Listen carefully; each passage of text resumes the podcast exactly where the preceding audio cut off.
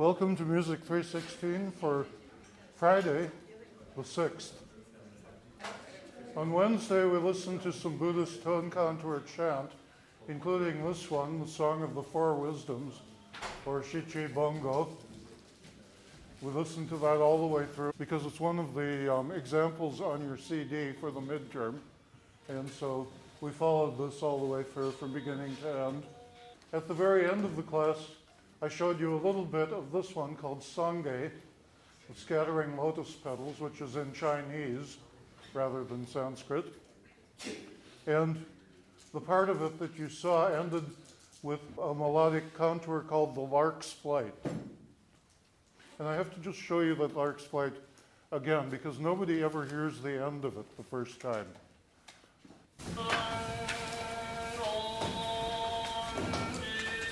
Oops.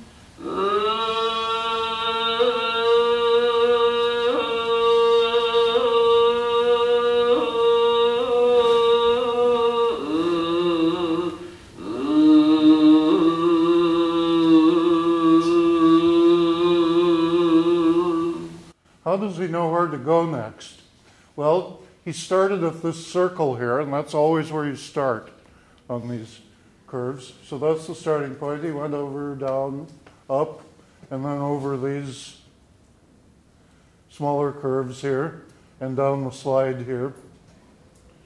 Now at this point, he has to jump to the closest line, and the closest line is this one up here and then he has to keep going forward, which means that he reverses and goes back up in that direction. He came down in this direction, goes back up in this direction, and then he comes to the lark's flight, and that's what we're going to want to hear.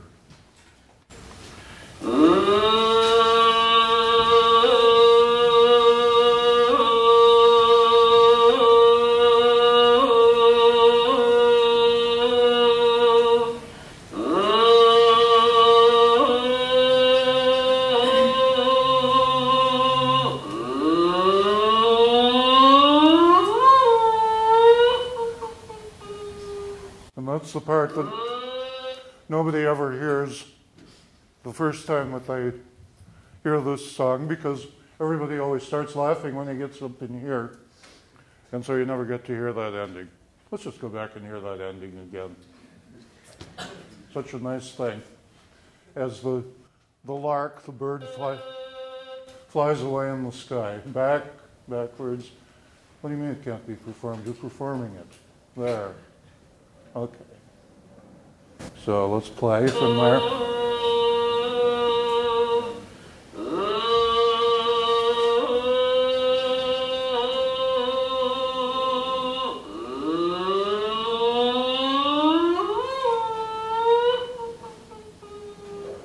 Ah.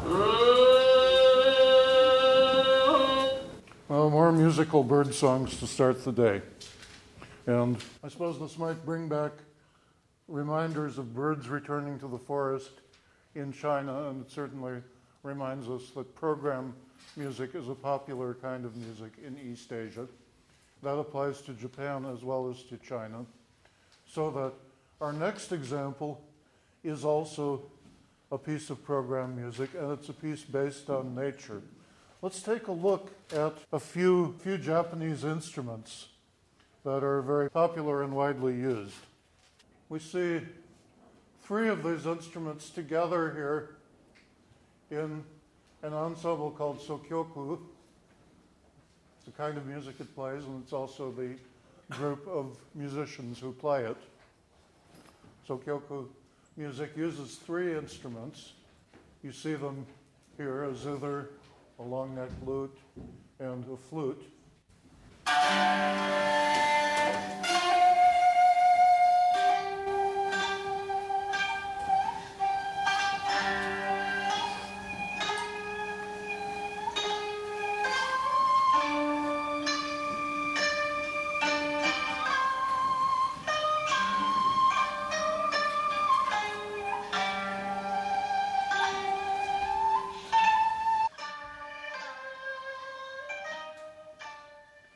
The koto zither you saw before in the Gagaku Orchestra, and koto is very similar to the Korean kayagum, a plucked half-tube zither.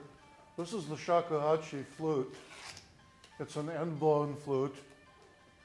You blow it on the end. We call it a notched flute because it has a notch up at the top here where the player blows over the notch to split the air into and start it vibrating.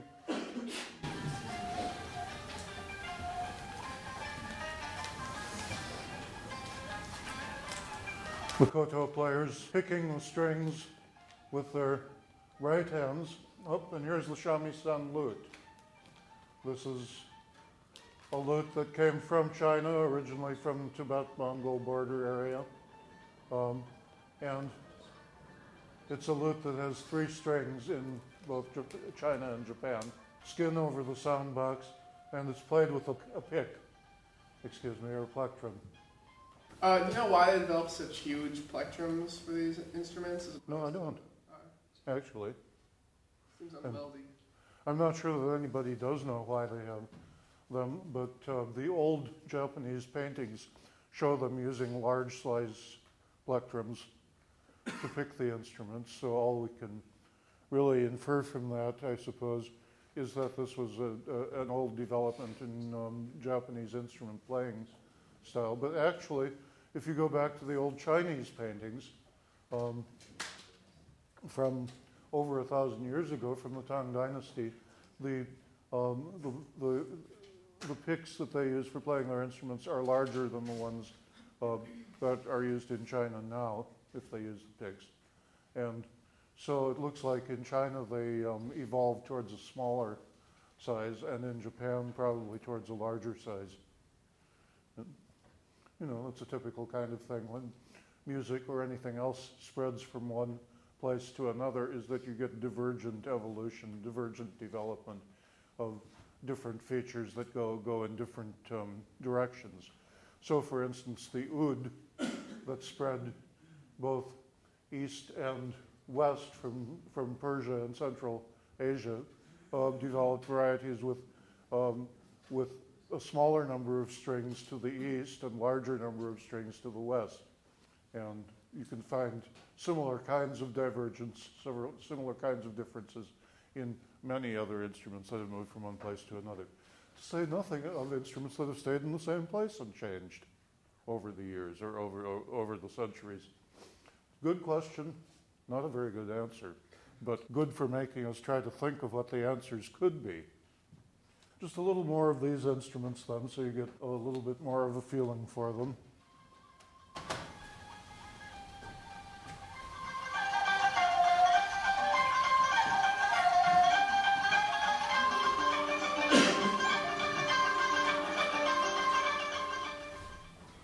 And they're, they're all playing the same melody, but they're doing it in a style that fits their own instruments. So the flute is playing a single melody by itself. The stringed instruments are strumming and playing extra notes uh, in between the notes of the, of the main melody.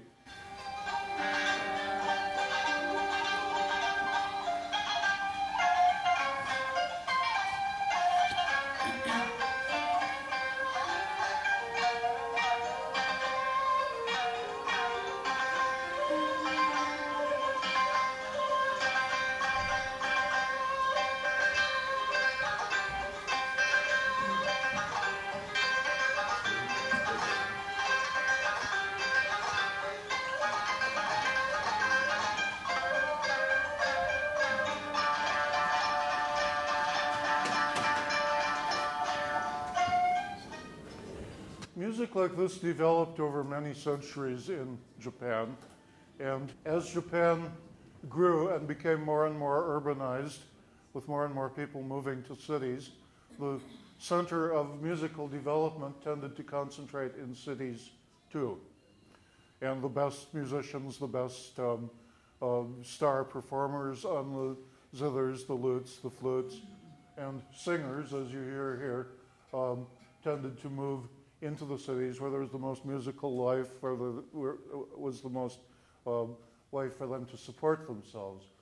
Now, in the cities of Japan, the musicians organized themselves into associations, professional associations or clubs that were very much like associations of professionals in Europe when the cities of Europe were developing. These associations are, in English, we call by the term guilds, and they were occupational or professional associations, that is, organizations of individuals following the same occupation, pursuing the same kind of career, and selling their services to people who wanted to buy their services. The need for guilds in Europe or Japan or other urbanizing um, areas, of course, is pretty obvious because when you are in a marketplace trying to sell your services, whatever they might be, making of shoes or building houses or playing music, anything that people want, might want to pay you to do, it's good to have some kind of organization that look for the best deals and the best prices to support the members of the group so that you have some kind of bargaining power in the open market so that people are not underpaying you and um, finding somebody who will do the job cheaper in, in mass and starve all of the other people doing it. So these professional guilds formed in Europe and in Japan and in cities in other parts of the world. And they trained musicians for the music, musical guilds by process of apprenticeship where, say, a young person who wanted to follow a profession of being a musician or a carpenter or a shopkeeper or a lawyer or whatever would go to a master professional and somebody with an established professional reputation and career, somebody with an established income, and say, Master, I want to become a, well, let's say a flute player or a lute player or a zither player. So you go to the best, the most successful zither player that you can find, and you start studying with the zither player. So now out of this kind of practice of association of young people with older teachers, what developed was a kind of an artificial family. That is, a family not of birth and marriage, but a family of professional associations and ties. And in many places where guild systems developed, the younger apprentices actually were adopted by their, by their teachers, by the masters that they served with, and lived in their houses and were supported by them during their period of training um, until they were able to get out and do professional gigs on their own. So this is the way of life that developed within the musical guilds of Japan. And one thing that came out of that, of course, was that you didn't have just one shamisen player, the long neck lute player, in the city of Tokyo or the other great cities of, of Japan where these, where these systems developed. But you, you had many of them. And they were connected with each other, but they were also divided from each other by the specific households, the specific master disciple relationships that formed over the period of time, over the generations, and that in turn made them uh, affiliated with different lineages of music that was handed down through the different masters and students, through the different households and lineages. And so, for instance, you had two major schools of koto playing that came out of two big lineages that developed in, uh, in, in the Tokyo, Tokyo area. And today, most of the master koto musicians of Japan are followers of one or the other of these two schools, depend, depending on the lineage of their apprenticeship and their study um, to become members of the musical guilds. And the koto is uh, perhaps the prime example of, of that guild system in contemporary Japan. But I'm going to pick one of these other instruments for us to concentrate on, not the koto and not the shamisen. These are very important instruments. They play beautiful music. But instead, I want to um, look a little closer at the shakuhachi, the long, the end-blown flute with a knot at the top. Let's just take a quick look at the instrument again. Oh, you see how it curves out at the end there? It comes straight down here, and then down here it curves out and faces forward a little. Now, you actually shape the bamboo that way when it's growing.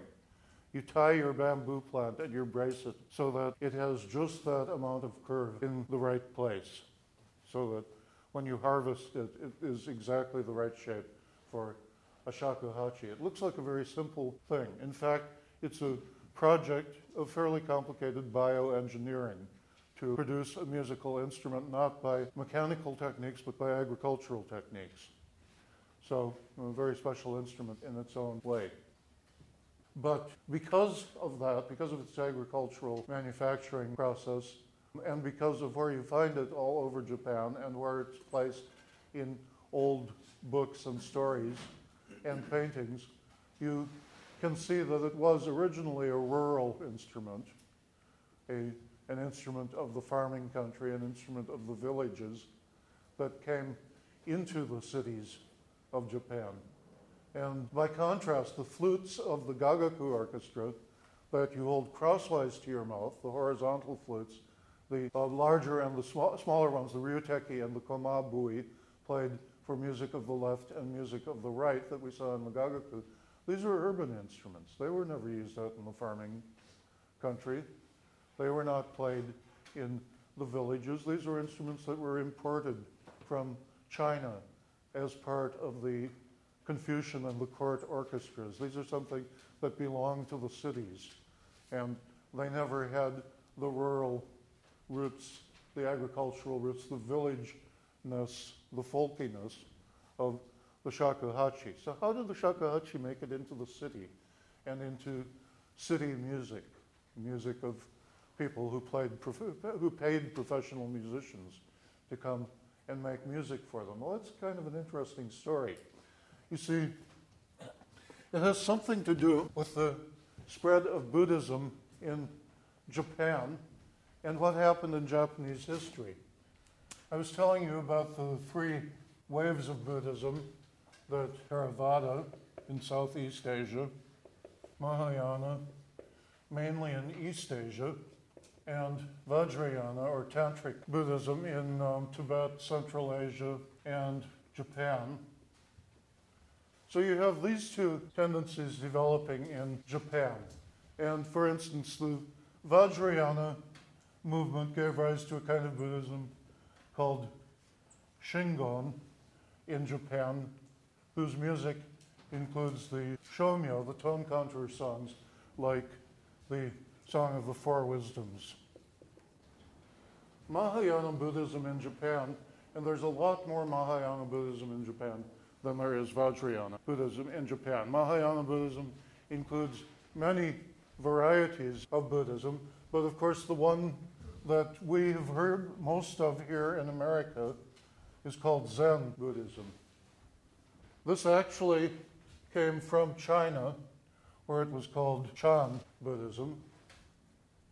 Zen is an interesting form of Buddhism. It's a Buddhism that focuses on meditations, but the meditations are very different from the kind of musical meditations that you have, say, in Shingon, where you, where you visualize four kinds of wisdom as four Buddhas who embody wisdom, and you have all of these elaborate meditations on different Buddhas, male and female Buddhas, and so on. Zen tends to simplify things, where Shingon tends to complicate and elaborate things. So Zen goes for a streamlined, simplified approach to everything. Zen is the kind of Buddhism that uses the haiku, the, po- the poetry in a few syllables to embody a complex truth or a complex message. Zen is the Buddhism of koans, the puzzles, the word games that you use to get people to think about the world differently. What is the sound of one hand clapping?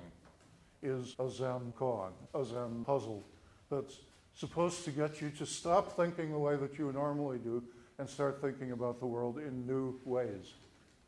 Well, there was a group of Zen, a sub sub wave of Zen in Japan in medieval times that was called Fuke Zen that had special meditation practices.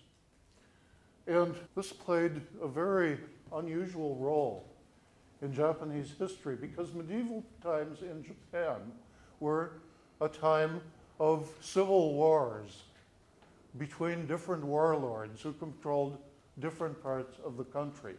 See, Japan formed a united empire pretty early, back in the first millennium AD, but in the second millennium AD, that is after 1000 AD or so, it started to break up into, um, in, into separate um, territories that were ruled over by local warlords. And these lo- local warlords were fighting for control all of the time and launching wars against each other, trying to conquer each other. And each warlord wanted to be the number one warlord, the, um, you know, the big um, person on the block, the one who controlled all of the others. And so there were these wars all the time. Now, part of the problem was that Japan is really constricted in land area. I mean, it's a set of islands. The islands are big, but they're not so big that you can't fill them up fairly fast. And fill up with population they did. Land was settled pretty early in terms of land that was available for raising food and growing crops. A lot, a lot of um, the island of Honshu is, is, mountainous, for instance, and you can't um, grow very many crops in parts of it, and so the land fills up. Um, the strong people took away land from the weak people very early, and most of the land fell into the hands of the nobility, the nobles, the ones who controlled the power in the land. And you know, know about nobles from um, European history and the history of other places around the world. People who claimed a special role in life, people who, who, who cornered access to power and wealth and who controlled the lives of others. Um, and then the land was owned by the nobles, and the people who worked on it paid taxes, that, basically a kind of rent for, the, for their own homes to the nobles and gave them back part, part of their crops and so on. It's a, similar, a very familiar kind of story from, from all over the world. So the problem with this system from the point of view of the nobles was that nobles kept on having children. And when you had more than one child, what were you going to do with your land? Were you going to split it up among all your children? Well, no matter how much you loved your children, if you had very many of them, you had to realize that if everybody got an equal share, pretty soon nobody would have enough land to be able to make their living. And so the Japanese nobles did what nobles all over the world have done, which is to say, well, okay, too bad, but the oldest son gets all of the land, and all you other kids, goodbye and good luck. I hope you make it in life. And so they kicked them out of the house. Now, here are all these nobles roaming around then without any home and any way to make a living. And all that they have learned in life is how to fight and to make war. So by the way, the name for these homeless nobles is samurai, a name that you've heard before. Out of work, younger sons of the, uh, the older nobility generation. Um, actually, the, the older generation are, are samurai too. The nobles are samurai.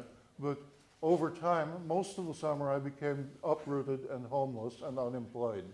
And that's dangerous because all they knew how to do is how to make war. But hey, the good news is that there is always another landowner over in the next county who is raising an army who wants to make war and conquer everybody else. And so you can go over there and get a job. You can hire yourself as a mercenary samurai soldier for, um, for a, a different samurai, another would be warlord who's fighting to win. And so they go off to war and they fight the, as, as hired samurai. They fight the hired samurai of the enemy of the guy who hired them. And good, everybody's employed. And not only that, but a lot of them get killed off, and that eases the pressure on the land. Um, it eliminates a lot of the competition. Um, and so economically, I suppose it works out pretty well. Too bad for the ones who get killed. But what about the ones who don't get killed? Because somebody's still going to win and somebody's going to lose. I mean, the ones who win, presumably a bunch of them will have a job, uh, uh, you know, running the, the conquered territory. Some of them will get laid off, um, too, because you don't need as many to um, keep the peace usually as you do to win the war. But what about the guys on the losing side who didn't get killed? Oh, you can't have them hanging around because you can't trust them. They might come back and stab you in the back when you're walking down the street that you thought that you had just won. You got to get rid of them. And so you keep some of your ex soldiers on to hunt for those guys who are on the losing side and kill them. Now, what are they going to do? Oh boy. If there isn't another warlord hiring soldiers, even losing soldiers right now, there aren't very many options.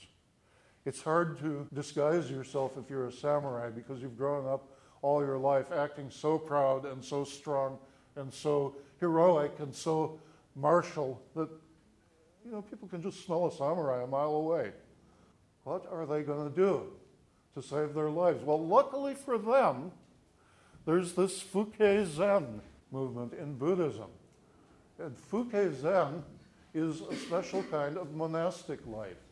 Remember, Buddhism has monasteries where people go and live in communities of full time religious practitioners. The Buddhist monasteries all over Asia, when you go to a monastery, you get rid of your street clothes and you put on a robe. And that's a kind of an anonymity. It, it um, is a symbolic removal of your old identity and taking on a new identity. And it's a new identity that isn't based on your individuality or your family or your previous identity, but that is based on your membership in a Buddhist congregation.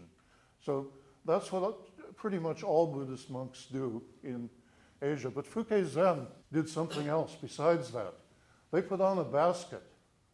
What kind of a basket? Well, it was a, um, a bamboo or woven rattan, kind of a, plant fiber basket, and you can see bas- baskets like that in various kinds of, household goods stores or import stores. Uh, people make them for waste baskets, and actually the Fuke Zen basket is about the size of a medium small waste basket, but it's tailored to fit over your shoulders and over your head and comes down to your chest and to your back, and it fits completely over your head.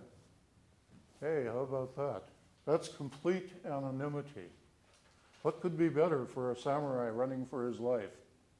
Oh, and the Fuke Zen basket has an opening down here on your chest so that you can put your shakuhachi up inside the basket and play the flute. And that's what the Fuke Zen monks did for meditation was they walked around roaming the countryside playing their shakuhachi flutes and they were playing uh, musical meditations on the flute. Musical meditations they would play would be not the sound of one hand clapping, but the sound of emptiness, the sound of nothingness, because that's what Mahayana Buddhism says is the basis of existence nothingness or emptiness. The sound of wisdom, the sound of compassion. This is what they would play a musical meditation on philosophical concepts, on things that were part of the Buddhist intellectual life. And they would roam the streets and the cities and the highway and the rural areas of Japan and play these musical meditations on the shakuhachi. And of course, some of them would wander into the cities playing the shakuhachi, and people in the cities, musicians in the cities, heard this and said, well, hey, that's kind of cool music, and that's really a nice instrument because you can use it to play all kinds of expressive things. You can use it to play, for instance, something like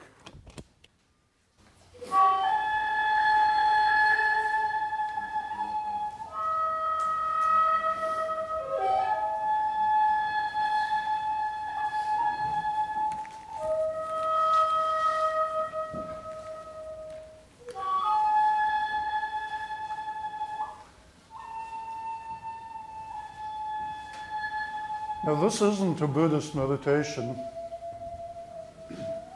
This is music that was composed after the musicians in the city, members of the musician guilds, got a hold of the shakuhachi